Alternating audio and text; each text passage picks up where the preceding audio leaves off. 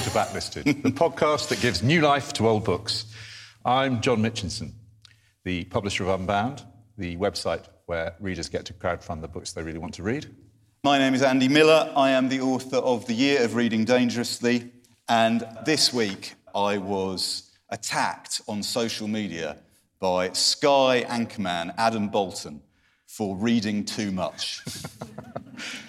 Did you see that? I did indeed. I contributed, I think, a, an emollient tweet saying, don't trigger these people, Andy. Don't trigger I, these well, I wasn't trying to trigger him. I just put up a pile of. You didn't do anything. You didn't. I think there, is a, there are two views on this. There is the view that he was actually trying to pay, pay you a compliment, but he had a pretty rum way of going about it, if you ask me. He said, Did I you respond- posted a pile, or a picture of the pile of books that I read last month, and it was 20 books. And some of them were short, but reading is my job. And he retweeted my tweet with the words, Well done. Do you have a job or a family? and I replied saying, I do have a job, Adam Boulton, and my family is very patient, as I imagine yours must be.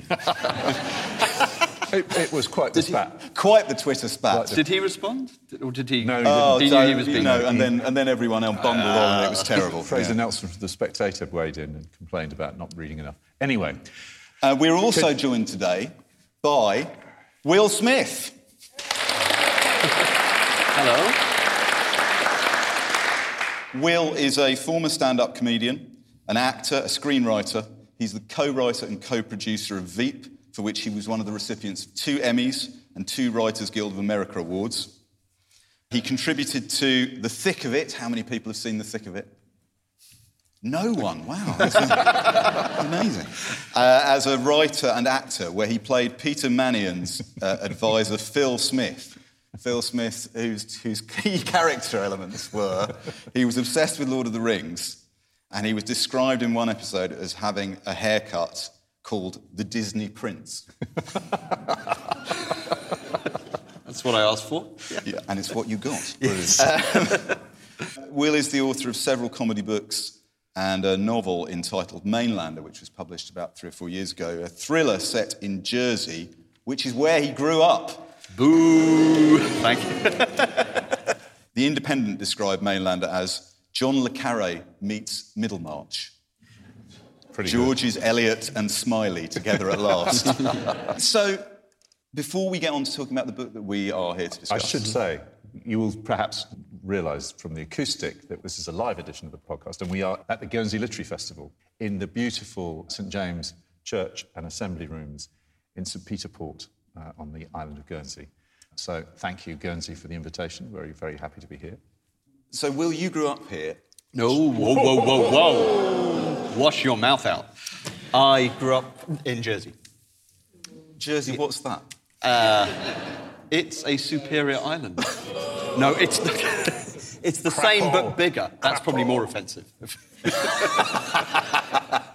And did you come to Guernsey much? I don't know whether residents of the Channel Islands travel to the other islands or whether that's frowned upon.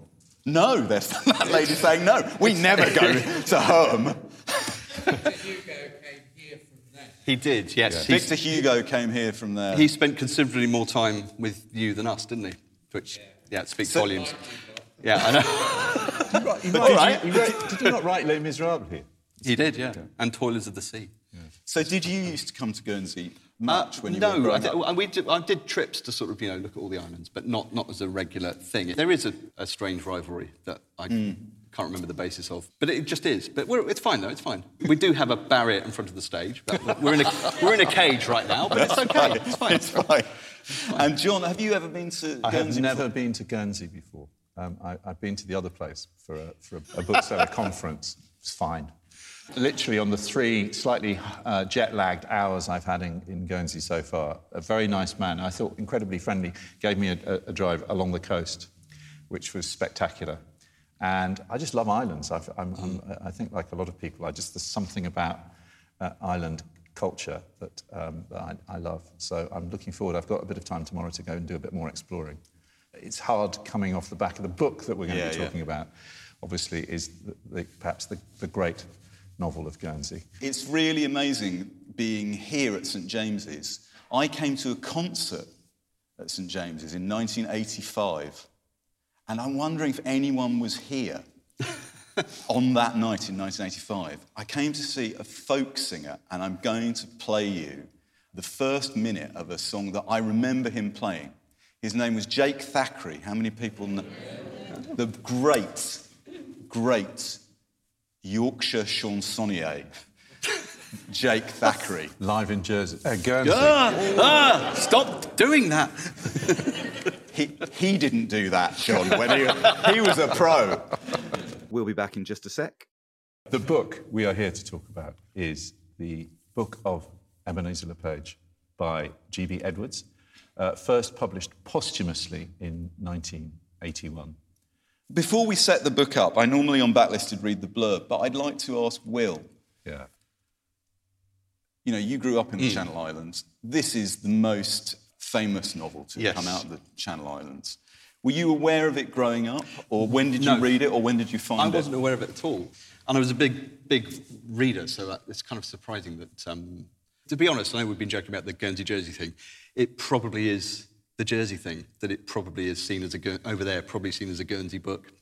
Because I think, I remember Steve, talking to, Steve, yeah, Steve Foot is nodding that I think he's tried to set up events promoting the the biography, and it's kind of like they just don't know what he's talking about. It's, it's, so I, I think it's probably that. And so, but I kind of came to it, I'd either started or I was building up to trying to write um, a Jersey novel, which became Mainlander, and I wanted to read other Channel Island novels, and they're mainly Guernsey set for some reason. There aren't hardly any Jersey set novels. I read Toilers of the Sea, which is fantastic. Then I started Ebenezer, and I got a bit stuck, and I can't remember whether it was me just thinking, oh, this is really great, but it's nothing like what I'm trying to do, so I don't need to check that I'm not, you know, treading on it, or it's not all what I'm doing as, as, as been done before, or whatever.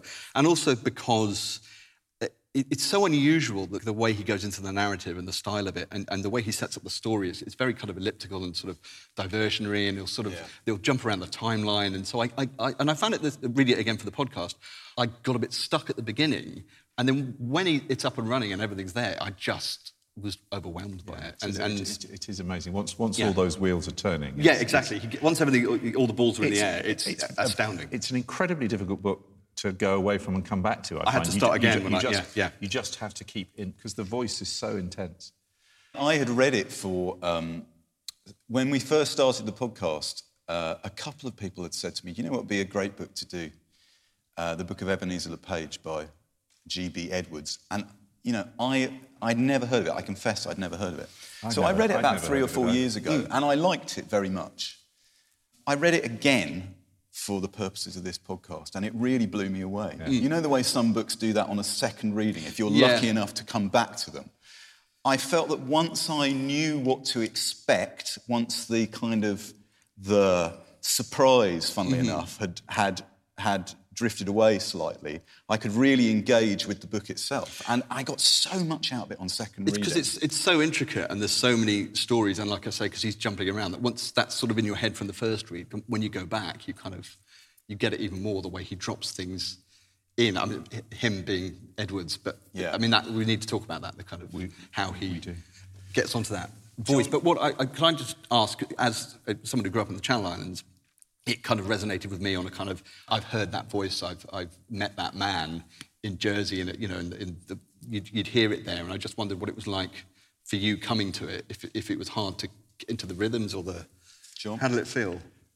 I felt it was, I, it hit me with absolute force of revelation. It's a book, I feel it's a book I've been looking for. I've, I've never known anybody do that, that monologue as well. Yeah, it's- Uh, People who listen to the podcast will know I love that, that sort of W.H. Hudson, um, that the people who've, I suppose, who are coming from a sort of peasant, uh, Yeah. rural background, who are telling their life stories in, in, in a direct way. I mean, that, that's the first thing, is that the voice is, I, I, I don't think There's there's... not a false step, is there? It's, Yeah, and there's- it's and it's a big, big, big book. I mean, It's it's long. it's you know, you're, you're, you're, he delivers in an almost sort of James Joycean kind Mm. of detail, names, families, kind of the whole of, of uh, sort of 80 years of, of, of the history of Guernsey. Yeah, I read um, uh, Dubliners a few weeks ago in a very on the nose gesture because I was going to Dublin. Uh, and uh, I think the comparison with Dubliners, in some respects, is pretty good in terms of Dubliners is a book of short stories by James Joyce, obviously, but the idea of building up in an almost quilt-like way Mm, yeah. a picture of a specific community, a specific place. That's one of the things that Gerald Edwards did in the Book of Ebenezer Le Page. And also with, with no sense at any point that, that Edwards is trying to undercut Ebenezer in any way. There's nothing ironic about it. It's, I mean, I think he achieves what very few novelists have achieved. I mean, this is a big claim, but I think he achieves what Lawrence was, was kind of doing in some of his the early novels that we discussed recently that I know you can't stand. But uh, Gerald Edwards was a uh, massive disciple of, of, Yeah, of. Lawrence and was in fact commissioned by Cape to write the, what would have been the first book about D.H. Lawrence's work. He didn't eventually write it. I'd also like to reassure any listeners who share my feelings about D.H. Lawrence about the ways in which the Book of Ebenezer Le Page differs from the work of D.H. Lawrence. Let me read the blurb on the back of the New York Review of Books edition. And incidentally, our friends at the New York Review of Books, until May the 24th, 2019, are offering 30% off copies of the Book of Ebenezer Le Page if you buy from their website and you use the code backlisted. Here's the blurb on the back of the book Ebenezer Le Page, cantankerous, opinionated, and charming, is one of the most compelling literary creations of the late 20th century. 80 years old, Ebenezer has lived his whole life on the Channel Island of Guernsey, a stony speck of a place caught between the coasts of England and France, yet a world apart from either. I'm just going to pause this because it occurs to me that, that, that I'm wondering if Gerald Edwards' friend and biographer, Edward Chaney, who is sitting in the front row staring at me. I was told to sit here. Yeah, I know. You, were- you were told to sit there. Did you write this blurb? Yes. Edward says he probably had something to say about it. It's quite a good blurb. We'll, we'll keep going. Ebenezer himself is fiercely independent, but as he reaches the end of his life, he is determined to tell his own story and the stories of those he has known. He writes of family secrets and feuds, unforgettable friendships and friendships betrayed, love glimpsed and lost. The book of Ebenezer Le Page is a beautifully detailed chronicle of a life, but it is equally an oblique reckoning with the traumas of the 20th century, as Ebenezer recalls both the men lost to the Great War and the German occupation of Guernsey during World War II, and looks with despair at the encroachments of commerce and tourism on his beloved island. G.B. Edwards laboured in obscurity all his life and completed the Book of Ebenezer Le Page shortly before his death. Published posthumously, the book is a triumph of the storyteller's art that conjures up the extraordinary voice of a living man. I think that's a very good, very blurb. good blurb. And actually, the voice, that reference at the end to the voice of Ebenezer Le Page, I think is, is, is, one, is one of the remarkable things about the novel. will you just believe him and feel he was real? It's, I mean, I know that sounds really simplistic, and that's what books are supposed to do, but you, you, you just do. I really felt it. We're going to read parts of the novel as we go along, but we thought it would be nice to hear the first paragraph of the book. There is an incredible 22 hour audio book recording of Roy Dotrice. 92 years old he was. Well, he was, he was, he was yeah, he was, he was in his late 80s or early 90s. 92. And I am reliably informed he recorded it in two days. Is that right? You've recorded it in two days. It is, it's an absolutely terrific audiobook. And we've just got the first paragraph. And what I should say is when Roy Dotrice introduces each chapter, he speaks like this The Book of Ebenezer Le Page, Chapter 1. Guernsey, Guernsey, Gonzai, Sarnia, so they say. Well, I don't know, I'm sure. The older I get and the more I learn, the more I know I don't know nothing, me. I'm the oldest on the island, I think. Liza Queripel from Plymouth says she is older, but I, I reckon she's putting it on, eh? When she was a young woman, she used to have a birthday once every two or three years. But for years now, she's been having two or three a year. To tell you the truth, I don't know how old I am.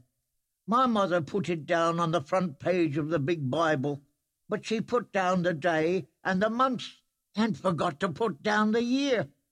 I suppose I could find out if I went to the Greffe, but I'm not going to bother about that now, eh? Ev- all of us have now started the Book of Ebenezer Le Page. How many people here have read the Book of Ebenezer Le Page? Again, Wow. again, no one. That seems ex- that seems extraordinary. Wow, what, what can you do? So, Will, this was your second go This is through. my second go through, yeah. yeah. What are the things about the voice? We heard the voice there. What you said it made you feel like it, he- he was a real person. What I can't get my head around, I, I really genuinely don't know how he wrote it because it, it- it's obviously very intricately plotted, but then it's told by a man who is pretty much illiterate, doesn't read books. He's writing it like a novice, and yet Edwards is dropping in these plot things that make it absolutely work as a book. The structure and the artistry is completely of Edwards is completely subsumed into the book. by the voice of Ebenezer. So it, it's just seamless. The character of Ebenezer is so fully realised. I mean, there are all kinds of things you could have done. I mean, Ebenezer could have been full of knowledge and, about uh, Guernsey. In a, funny kind of way, he is and he isn't. Yeah. There's some very, very, very funny scenes in, in the book. But the one where he kind of gulls the archaeologist. Dudley. Dudley Wayne. Dudley Wayne, with an E. Yes. Yeah. He knows that these, these artifacts were, in fact, done very recently, and they're standing Stone. Age, yeah. And, they were, and I think the charm of the book is, it- yeah. is that it, it, it's totally believable. You know, you can know, Mm. as I did, practically nothing about Guernsey and its history, except for you know the headlines. You knew that it, that, that it was is occupied during Mm. the war, and the way he deals with history and the way he deals with, Mm. with the war, uh, both wars, is so it's so delicately done and so believable. Mm. I, I think that's what makes it resonant. I mean, I, I found it, um, and as well as being very, very funny, it's incredibly moving. Yeah. I mean, there's a lot of negative qualities to him, but it's, there's a charm and an integrity to him that wins And, you and over. that's one of the great endings in, in, in all literature, I think. I, I was- Yeah. You use the word insular. That's very interesting. Well, he goes to Jersey once. Yeah. Thinks, didn't like that. Never And going quite away everyone's Jersey nodding. again. yeah. goes to Jersey once they win. The, the win, that's they it. win. That's the most He's, important he's, thing. he's insular. He's of an island, and He's- yeah. as you as you say, he doesn't read much. John. He's actually only read one novel in his whole life. Crusoe. Likes Robinson Crusoe. yeah. yeah. I mean, a good novel. Uh, we were talking on the last episode of Backlisted about uh, a book, a different book by Daniel Defoe, and also a novel called Crusoe's Daughter by the novelist Jane Gardam. And actually, that uh, reading Ebenezer Le Page and Crusoe's Daughter close together is quite an interesting experience as well, because because both books are about the extent to which one journeys through life alone. You start alone Yeah. and you end alone, um, one way or another. And John, you talked about the ending. One of the extremely clever, wily things that Edwards does in the book of Ebenezer Le Page is bring the past and the present closer together Yeah, yeah. as the book goes on. It kind of goes into real time at the end. Yeah, He's kind of writing it, and then you suddenly it's actually happening. That device is, is, I thought, was brilliantly handled. And I mean, there's, there's uh, in Edward's brilliant book, Genius Friend, which we'll talk more about, uh, there's, there is the discussion that, that, that perhaps the ending was, was overdone. And he resist that, that, it, it, that he sort of the plot is too neat. Yeah. The fact that it, it Yeah. without giving away massive spoilers, most of you have read it anyway, so you don't. But both Liza and uh, Ebenezer, it turns out that the young couple that uh, they're both related to, it's it's very neat. But I mean, I might write, I might read some from the end before before we go anyway, just because I, I think there's, there's the end is wonderful. Yeah. It's the, the redemption and the. Um, in fact, uh, the, the great American critic and, and, and story writer Guy Davenport says, if I can remember it correctly, reaching for, for, for the book, he said that it was the, he said it was, I know of no description of happiness in modern literature equal to the one that ends this novel, which is a pretty extraordinary thing. But I, I kind of, I think that, I think It that's, reaches and it that's make- yeah. fair, actually. I think, again, there's a kind of euphoria to the I mean, ending. There is there's a of- crescendo of. And there's, because there's, a com- there's a comic thing. I mean, you know, that, that whole thing about who's he going to leave his money to. Mm-hmm. that's It's very funny. It's almost, there are times when it feels, for me, almost Chaucerian in that, that, Mm. that, that sort of voice, the, the, the, the, re- the repetition. He's going to try this, but, and yeah, then, the, of course, yeah, and you're not getting it. And then he goes to see the, he thinks the policeman, no, no, I'm not leaving it to a policeman. Yeah. And he kind of gets, it's very, very funny. And there are some just straightforward farcical scenes when he's being pursued. We were talking about being uh, pursued by the, the, the, The, the- one-legged widow who wants Yeah. to marry him. I, yeah, it, was almost Flashman-esque. that where she, Hiding the every- Germans are coming and she wants to him to come on the boat with her, go to England, and they're at the gangplank, and he's like, Oh, oh I've left just my- left my left my money. You go on, I'll, I'll just get my money." Will, and as a, as a comedy writer, is the comedy coming from here? Is the comedy coming from character? I go back to this Yeah, character yeah. of LePage. You know, it's his they're not- attitude and his Yeah. Of, and that, that's again, there's, there's turns of phrase that really make me laugh in it. I think are, are, are terrific, and there's, there's jokes. You know, there's actual, you know, really funny bits. But it, it, it doesn't. You, you still completely believe it's coming from from Ebenezer because he's so, he's so rounded. He's so fully faceted and fully fully realised. One of the characters in the book of Ebenezer Le Page, in fact, uh, at the beginning of the book, it says, uh, This book is the property of, yes, Neville Fowler. The property of Neville Fowler, it says. And on the front of the book, it says, uh, there's a quote from William Golding, author of Lord of the Flies To read it is not like reading, but living. I, I was in a shop in St. Peter Port yesterday, and I saw a copy of Pincher Martin by William Golding. So I thought, oh, I'll buy that.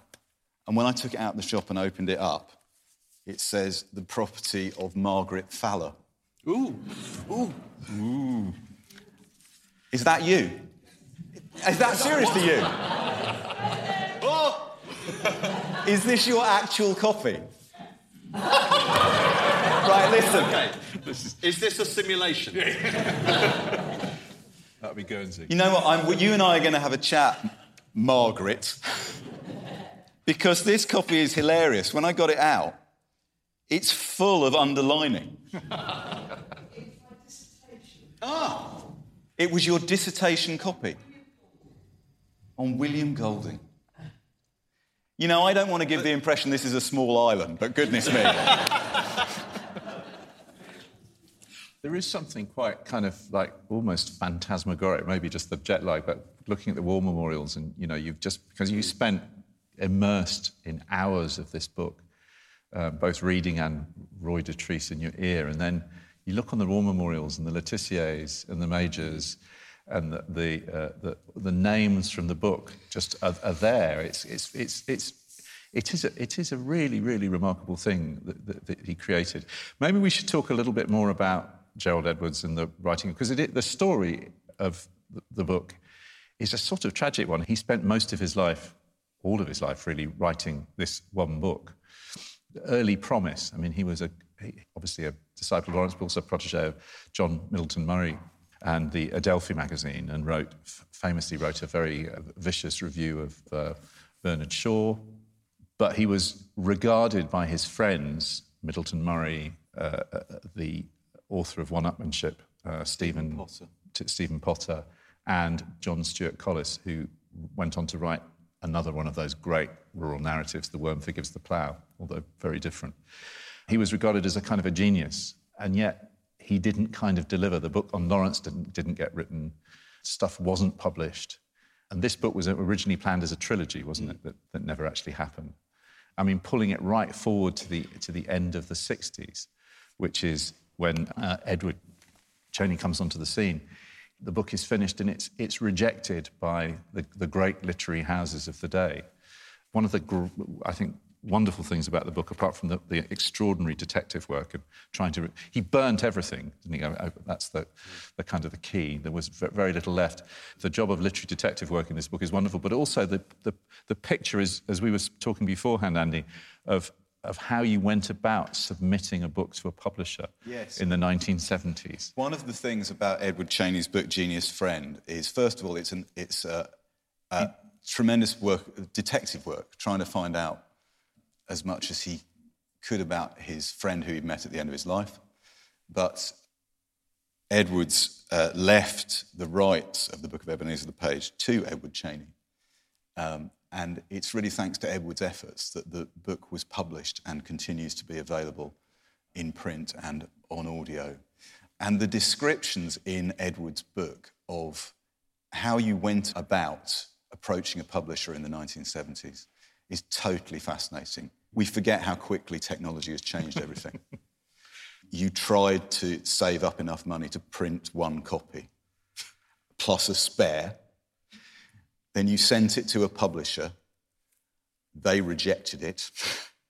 It came back several months later. It did or didn't have a note Mul- attached. mul- multiple submissions were, were really frowned upon. In those And then in the end, it was picked up through a contact by Christopher Sinclair Stevenson at Hamish Hamilton in 1981 and was published very successfully in the early 1980s as a paperback by Penguin Books. I think what's interesting about it is that it then subsists on word of mouth, like all great books do. But we are talking about it here today, not because of its publishing success William when it was Golding first made it published. book of the year in, in, in, in 1981, and then it's picked up. Uh, Harold Bloom, the literary critic, includes it in his, in his book, The Western Canon. Uh, it, it gets included by Margaret Drabble in, her, in the, the, the new edition of the Oxford Companion to English Literature. It's widely admired, but it's still, I would reckon, a book that is, is, is you know, not known by a, lot of the people who would consider themselves sort of on top of uh, the great novels of 20th century literature, which I would certainly say this is one of the great 20th century English novels, Guernsey novels. Do you think it's okay, what novels do you think it's similar to? If someone hasn't read it and you want a point of comparison, You're, like, I've only got a really unhelpful left field comparison that it reminded. Well, there's two books it reminded me of. One, and you're just going to stare at me. One is Catcher in the Rye, because of the voice. It's it's a direct voice, completely untethered by literary convention, and it's just speaking to you directly. And you're just, I, I'm just going to get download of that character. Um, and the other is uh, Philip Roth's Sabbath Theatre, because both Emily's the Page and um, Sabbath Theatre, I think, are about grief and loss. And um, it reminds me, his feelings about Jim, which affects him throughout his life, reminds me very much of when Mickey Sabbath, who, similarly to Ebenezer, is, is a kind of cantankerous. He's much more objectionable than Ebenezer, but he's a, just a provocateur and just likes blowing up social situations. And then at the end, you realise it's because his brother died in the war. And, and there's, a, there's a scene where he, he goes to find an, an old cupboard that an old family member has, the, the flag that he was given when his brother's body comes back. And there's this scene of him, and he's just walking up and down the beach they used to go to as kids in the rain, crying for hours. And it just chokes me up as I talk about it, as, as the death in this does. John, any, any advance on Sabbath Theatre and Catcher in the Rye? as, as sort of fiction, I mean, I, you've got the, the voice-led fiction. You know, there's, there's nothing of, of that period, but, you know, what Adam Thorpe tried to do in Ulverton, mm. capturing the rhythms, or Graham Swift in Waterland trying to catch the rhythms of, mm. of vernacular speech. I'll always come back to Riddley Walker as a sort of a, a similar thing. But the thing about, about Ebenezer is that he is he could be a 19th it's, it's Yeah. amazing. Could, Yeah. He could be a 19th century character. There's a sort of timeless. Mm. Again, there's a sort of almost a Beckett element there, although it's the more accessible end of Beckett, that Waiting for Godot, Krapp's last tape, an old man's voice remembering and hmm. going back and re-going over his life. What I about thought you? Of, well, I thought of, there are three books that I thought, okay, one is straightforward. It's very like an American novel by a writer called Allan Gurganus, Yeah. called Oldest Living Confederate Widow Tells All. Who's a massive fan? Who was a massive I fan? only discovered Only- that yeah. yesterday. Yeah. Allan Gurganus was a huge fan of the Book of Ebenezer Le Page, which is not to suggest that he's borrowing. As Tyler But the, the well. idea of that extended monologue by somebody Mm-hmm. living not just their life, but the century up to that point is very, very close to Oldest Living Confederate Widow Tells All. The other books it reminded me of, one of them, I'm not sure I even, I'm not a big fan of either of these books. And actually, I preferred the book of Ebenezer Le Page to either of these books, but they did come to mind. The first one is The Ragged Trousered Philanthropist Yep. by Robert Tressell. The reason why I mentioned that book is it seems to me that although The Ragged Trousered Philanthropist has some flaws, it's still a tremendously important novel because there are no other novels like it. And in that respect, you know, an editor could cut 50,000 words, 100,000 words from the Ragged Trousers Philanthropist, as indeed they did when it was first published. And it would probably improve the book. And yet there's something wonderful about how baggy and discursive it is. To some extent, I feel that with the Book of Ebenezer Page. The other point of comparison for me, and I, John, would lay money that Christopher Sinclair Stevenson had this book in mind when he agreed to publish the book in 1981 is 100 Years of Solitude, Solitude. by Gabriel Garcia Marquez. Well, now, they're nothing like one another. Midnight's Children, weirdly, is also much more show-offy. But if you if you're going for that sort of inside the head of a Yes. But they're also they're, they're on big canvases and they're about communities over a long mm-hmm. number of times and family relationships and friends. And it seems to have that, that kind of yarning element which was popular in fiction in the late 1970s and early 1980s. So I can I see that Christopher Sinclair Stevenson is not just responding to the literary quality of the book, but also he can see that there's a, a commercial opportunity for the book. And that's what makes great publishing. It's bringing those two things together. I was just thinking of the, the thematic thing in the book as well, which is the attempt that Ebenezer is remembering his life and he doesn't like what's happened to Guernsey. He doesn't like modern life. And I think, you know, again, what's brilliant about Genius Friend is you, you realise that, uh, that uh, Gerald Edwards was similar in this regard, didn't like the modern world much. It could be a tremendously conservative, restrictive, disappointed book. And the fact that it doesn't end up being that, although, as we've said, he is ornery and difficult, I don't think I've read any, any book that, where the, the philosophy, the, the idea of, you know, I, here are some things I, I really am interested in, the role of religion in, in people's lives, the, the, the, the arguments, you know, that so you, you, you find in great Russian novels, Dostoevsky in particular, discussions about the nature of faith, discussions about, about the, the importance of, of, of, of what religious faith is, of doubt, of the loss of faith. The character Raymond, who is uh, uh, um, the nephew, I think I'm right. Cousin. Cousin. Cousin, but he's older, so he Yeah, thinks that's of him right. an uncle. Yeah. Okay. Will, do you want to just say a bit about Raymond? Because I think Raymond, the character of Raymond in the novel, is, for me, was the most powerful and the most moving uh, portrayal in the The book. kind of leaven of the book. Because of the sort of the innocence and the sort of The, he's a character who, can, who can't fit, who He- tries oh, whatever God, yeah. shape he can force himself into. It Yeah. never works. Yeah, he has. A, sort- he sort of quite enjoys being in the the army. Sort of brings him up a bit. He doesn't get to go and fight, so that's good. And then it's religion, and then there's that awful bit where Ebenezer doesn't see him for years after the marriage is broken down. And then he finds him drunk at the seawall, and the, the hmm. implication is he was going to kill himself. And then he brings him home to live with him, and then the occupation happens, and then he goes over to the other side of the island, and it all goes badly wrong. Uh, it all goes. Spoilers. The spoiler should be it all goes badly wrong again and again. It all goes Can- badly can wrong. I, can I make a point about spoilers? Because what I find fascinating about this book is it is littered with spoilers throughout. Every time he introduces a character, and it's amazing. It doesn't. affect you that it, you know, um, he'll say, you know, he'll mention Raymond, and then he'll say, oh, of course, he came to a terrible end. You know, he just kind of blows things like that. And then there's this bit that I was just like, I mean, just breaks every rule. It's amazing. He goes, uh, I could say anything to Jim. If I had done a murder, as it happens, I have in a way, I could have told him, and he would have liked me just the same. That's a hell of a thing to just slip into conversation, isn't it? Yeah. Just as an aside. Yeah. I've, done it. I wish, I- I've murdered a couple of people. That's just there, and you're like, what? Do you want to read us the murder in question? The murder? Yes, mm. let me find the murder. I thought you were going to ask me to read the other bit, but I can't. No, Well, we're I'll working that. up to that. I'll I read can't. that. Okay, so read that. backstage, Will was saying, he was saying, "Do you want me to read something?" don't know where murder. And I was, I went, "Yeah, we'd love you to read some bits." He went, "It's just the thing is, there's one part that I've tried reading aloud three times, and I can't do it without weeping."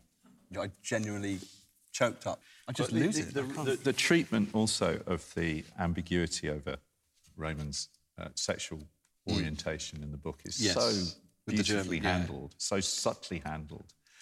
You know that he he he, he marries, and that that's just character after character of genius. Of Christine, his wife. There's a very famous essay by Angela Carter about D.H. Lawrence and how D.H. Lawrence was as a cross-dresser. That no man should be this obsessed with women's clothing. The detail that Lawrence put into writing about women's clothing. And she accuses him of being a, a closet cross-dresser, which was the kind of thing that was fun to do in the 1970s. But Ebenezer's all over the, uh, the clothes, women's clothes. He's brilliant Well- at, at descriptions. Got a couple of. Go on. Uh, well, I don't actually have a, a particularly brilliant description of women's clothes here, but I, what, I, trust us. what I could do was to read that this is this is a, a beautiful passage I think about him talking to Raymond, and this idea of how do you get ideas into a novel without them feeling like a, a sort of cut and paste. Ian McEwan, I've just spent a year with a brain surgeon. Here's a lot of stuff about brain surgery. The long dark evenings, he would talk to me by the hour of his misery as a child and of the half and half happiness of his marriage. It was those winter evenings I learnt most of what I've written about him in this book, and a lot I haven't said and won't say. I think his heart was broke because he doubted if God was love. But love isn't love, he said. Is there any other? I didn't want to have to answer that question. Is there Ebenezer? He said. Have you ever known it? Yes, I said. He sat for a long time looking into the fire, saying nothing. At last he said, You're thinking of your friend, Jim Mahy. I said, I wasn't thinking of Jim, as a matter of fact. I was thinking of Jean Baptiste and my sister Tabitha. He said, Yes, but Jim and Jean are dead. It's easy to believe in it because it wasn't broken. They didn't break it of themselves, I said. Perhaps it never really is broken if the truth was known. I don't know why I said that, because I'm not at all sure I believe it. He said, I hope to God you're right. It's brilliant, I think. Yeah. I, I, will, I just want to mention you were talking about the, the um, female characters. I, I think we should issue a, a 21st century warning that there is a strain of um, misogyny running through the character of Ebenezer Le Page in the novel, which was picked up at the time. I've got a review by the great Peter Kemp, um, which is an excellent review. He loves the book. But I just want to read this out and then we'll just, I'd like to run it by you and see what you, what you both feel about it. He says standardization is what the novel itself never lapses into. Managing to be both matter of fact and out of the ordinary, it has many original strengths and some eccentric weaknesses. And I would add, of course, the eccentricity is in fact one of the, the strengths of the novel. Most prominent among the latter is its attitude towards women. Was she a human being or only a female? Ebenezer wonders at one point. In keeping with such broodings, a vein of misogyny runs through the book. Hardy esque ruminations on the horrors of marriage abound. Once a man's married, he's alone for the rest of his life. A man must learn to live crucified. That's what marriage is for. Illustrating the truth of such openings, most of the book's wives are scheming harpies. Clapping men into wedlock, they detach them from their friends, then hound them to breakdown or the grave. One carries persecution even further, burying her husband in the colours of his football club's rival team. but now, now, but that's not a reason not to read the book, right? Isn't, isn't that's just the genius? This is why we read fiction. Okay, if you know about Gerald Edwards and you know about the, the, kind of the, the the stuff that he was, you know, Lawrence was. We all know about Lawrence's misogyny.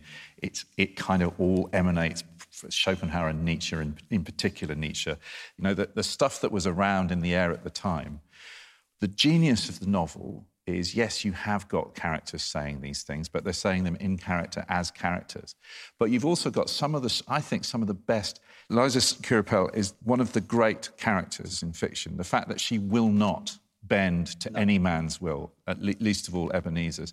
But the, the ending of the book has got to be one of the most glorious, the, the Je t'aime passage at the end of the book, where they, they meet when they're old, and she's old and bent and feeding chickens, and he kisses her, and he kisses her quite in quite a sexy way. As, as an, I mean, it's And she's still got the milk churn, the silver milk churn that he bought her. Yeah. exquisite. And I, I, that's the thing, you know, Lawrence, uh, if he'd only followed it more himself, you know, trust the tale, not the teller. Whatever, whatever stuff is, is, is floating around there and the attitudes which are, yeah, they, that, that some of the characters say things and Ebenezer says things which are clearly, it doesn't really matter because in the end, as a reader, you, you, you can see that, that, that he, you know, you don't need to have all the philosophical uh, uh, baggage. You, you Yeah. can just see that the, those are beautifully realised characters. I And- think it doesn't matter. Well, and I'm I think La, doesn't and the comedy, Yeah, La, the two sisters are brilliant. It would be odd if the character was a feminist. I mean, it just wouldn't. So it's that balance of you're not, you don't want to dismiss that and say, oh, it doesn't matter because that's just how he is, or, or you, you can see elements of the story that would make him turn, it, turn him towards misogyny because of the frustrations he has with Liza. You can, you can, you can make an argument for that. I also think the character is alive. That's one of the remarkable things about the book. Because the character is so alive, the, Yeah. you, I, I can live with his flaws. You know, Yeah, but, but even it- I don't feel but- compelled but to pass the- judgment on No, him. that's the thing. When you say I like the book and I, I love the character, that doesn't mean you agree with him on every, every everything he says. Doesn't mean you don't disapprove I mean, of his it, viewpoints. and it seems to me that although there are obvious elements in which Gerald Edwards is, you know, you can never, you write a character, you can't not put it, it, it's through the, the, your filter. It does seem quite uh, quite a, a remarkable feat for Edwards, who doesn't really go back to Guernsey Yeah, that's the amazing thing. Yeah, much. I, I think it's like, the old like, trip. like Joyce writing about Dublin, reconstructs it mm. all in his head. Yeah. And you know, it, fascinating reading Edward's book is this is not a character who Edwards who is particularly prepossessing. I have to say. I mm. mean, there's you know he's it's certainly in his early stuff he's quite he's quite arrogant and, and, and difficult to like. And there's there's a there's he, I mean he's interesting, mm. but he creates this absolutely authentic voice. Um, and it's it, it, it, it, I can't think of any any more, I mean, articulate way of, of describing what it is that fiction does that nothing else can do. You, you create these characters that, that genuinely live. Several times I had to remind myself that this was a novel, well, that this wasn't actually a memoir. This wasn't yeah. actually somebody's real life. I mean, like, that's why I uh, find myself crying over the death of someone who didn't exist. I mean, what, what is happening? Can we read that? Do you wanna go? bit? I, no, I'm not going to read it. I'll do it, I can't do read it. I okay. can't. Oh, no, I did. He was up with the lark in the morning and out swearing at the cows. He was good at swearing before, but he was better now and used swear words even I didn't know. I think they was Welsh, but the cows didn't take a blind bit more notice than when he used to swear at them in their own language. Tabitha came for dinner to house that Sunday, and in the afternoon, when Jim and me were sitting on the rocks, he said, A pity I couldn't have married Tabitha. I would have loved Tabitha. I too wished he could have married Tabitha, though I liked Jean. He told me about his training. He was a good shot with a rifle, he said, but then he always had been. If I can shoot birds, I suppose I can shoot men, he said. But I knew he didn't like the idea. He didn't like throwing hand grenades. He said when he pulled the pin out of the Mills bomb, he was always afraid it would go off before he got it out of his hand. I hoped he wouldn't be in a bayonet charge. I couldn't do that to a chap, he said. I said, They'll give you rum before you go over the top, and he'll be trying to do the same to you. I can't rip a chap open, he said. It don't matter who he is. He spent the rest of his leave with Phoebe and the kids. I got a postcard from him from Southampton saying he was on his way. At the bottom, he wrote, Don't sigh, don't cry. I got one letter from him from France, but there was black lines through most of it. All I could read was, Don't think I have forgotten you. If you don't hear from me for a week or two, I'll write again as soon as I can. I saw the news in the press. I'd just come in from work and the press was on the table where the boy had thrown it. My mother was frying some fish for our tea. I opened the press, as I always did, hardly thinking of what I was doing. I saw it at once. Killed in action. James Mahy, beloved son of James and Agnes Mahy of Les Grands Gigants, St. Sampson's, for God and King and country. I went out of doors. I cried. I can't go. I'm going. It's it's big. It's there- there's so many things going on there that, that just absolutely break me. And, and one is Ebenezer's reaction, which is he can't cry in front of his mother. He just has to go out and be alone and cry. See, I'm getting it now. It's just I'm really I don't know why I'm really blowing my hard man image here. Um, but oh yeah, but it's Jim as well. It's the Jim is just like a big kid. Kid, it's the it's the naivety. It's like oh I, ca- I can't bayonet. farmer He's he a, he's just a big farmer who's been sent out with a bayonet, and he's like I can't do that. And then and then and preceding that when You discover when- that he, he was ripped he- open. he I mean, goes over the top and he's ripped to bits. Yeah. yeah. But but also when, when he tells Ebenezer that he's he's going to go and fight, And Ebenezer's sort of saying, what do you want to do that for? It's nothing to do with us. It's, you don't have to, why are you volunteering? At least wait until you're conscripted. And because he, and he, 'cause he's been to England once before, and he says, I want to ride the big train again. And you, you're just like, oh, I can't. It's just, it just gets me. I just, it's terrible. And it's also because that's his, what, the love of his life to some extent. And, Well, I- and also the pain you've been through with the marriage and the fact that you know that he and Yeah. Jim haven't, had, you know, the, the regrets. Um, it's brilliant. And the he, he also says, if I'd have told him to stay, he might have stayed, but I didn't. Whereas that's and his guilt towards the mother because the mother always said you've always got influence over him. yeah, yeah. I, I was very lucky. Um, Steve Foote gave me a tour of the, uh, some of the sites of uh, Ebenezer Le Page this morning. And um, it- Steve is an expert and has reconstructed where they think certain houses were. And uh, Liza Queripel's house uh, is currently up for sale. Her plain Guernsey cottage. Do you know how much it's on for? £600,000 to live simply in the Liza Queripel style. The, uh, amazingly enough, just last week, the, Laurie Lee's uh, cottage in Slad, uh, the, the, one, the one next to his cottage where the, the two grannies were lived, is, that's also five, 525,000. Yeah. We're going to have to wind up in a minute. I was going to read the murder bit, but I won't. I won't read that from earlier. I, I, can I read the bit where Ebenezer and his sister Tabitha have tea with Otto, who's a German soldier that takes uh, Ebenezer has to go with Ebenezer when he goes out fishing, and, and they become friends. Yeah, the whole occupation is so beautifully done. Yes, yes. She was in the kitchen boiling the everlasting sugar beet when I asked Otto to come in. He came in and stood to attention as if he was on parade. This is my friend Otto, I said. She turned round from what she was doing and faced him, but stood as stiff as he was, and didn't make a movement to shake hands nor say a word. I said to Otto, This is my sister Tabitha. She is a widow. Her husband was killed in the First World War. I trusted him to understand why she was behaving as she was. He said, My father was also. Tabitha held out her hand. He took it in his and bowed his head over it. I brought some fish, I said, and put it on the table. She said, I will cook it now if Otto can stop and have some. He said he could. Well, she cooked it and made some real tea with what was left over from what I had brought from Horace, which she would never have done otherwise. And there was bread, though it was mousy bread rather, and even a wisp of butter. I taught Otto to say Orphy. He said it was good. I know it was the meal I enjoyed most of any I ate during the whole of the occupation. Hmm. Nowadays, when every year there is a celebration of the liberation, it isn't so much the cheers and the excitement of when we was freed I think of, though I was glad and excited as anybody, but Otto, Tabitha, and me sitting around the table eating long nose. That was Liberation Day. Brilliant. Um, I'm afraid that's all we've got time for. Nearly Um, all. Nearly all. You've got something up your sleeve, haven't you, Andy? Mm-hmm. Um, I should say thank you to our wonderful audience here at the Guernsey Literary Festival. Thank you to Will. Thank you to our technical team at the back. Chaz and Drew. Chaz and Drew. Thank you, Chaz Thank and you, Chaz and Drew. John, anything else before I turn it over to the audience? No, backlisted.fm if you want. There'll be show notes and links and all the other stuff that we've done So- podcast. Thanks, John. Thanks, Will.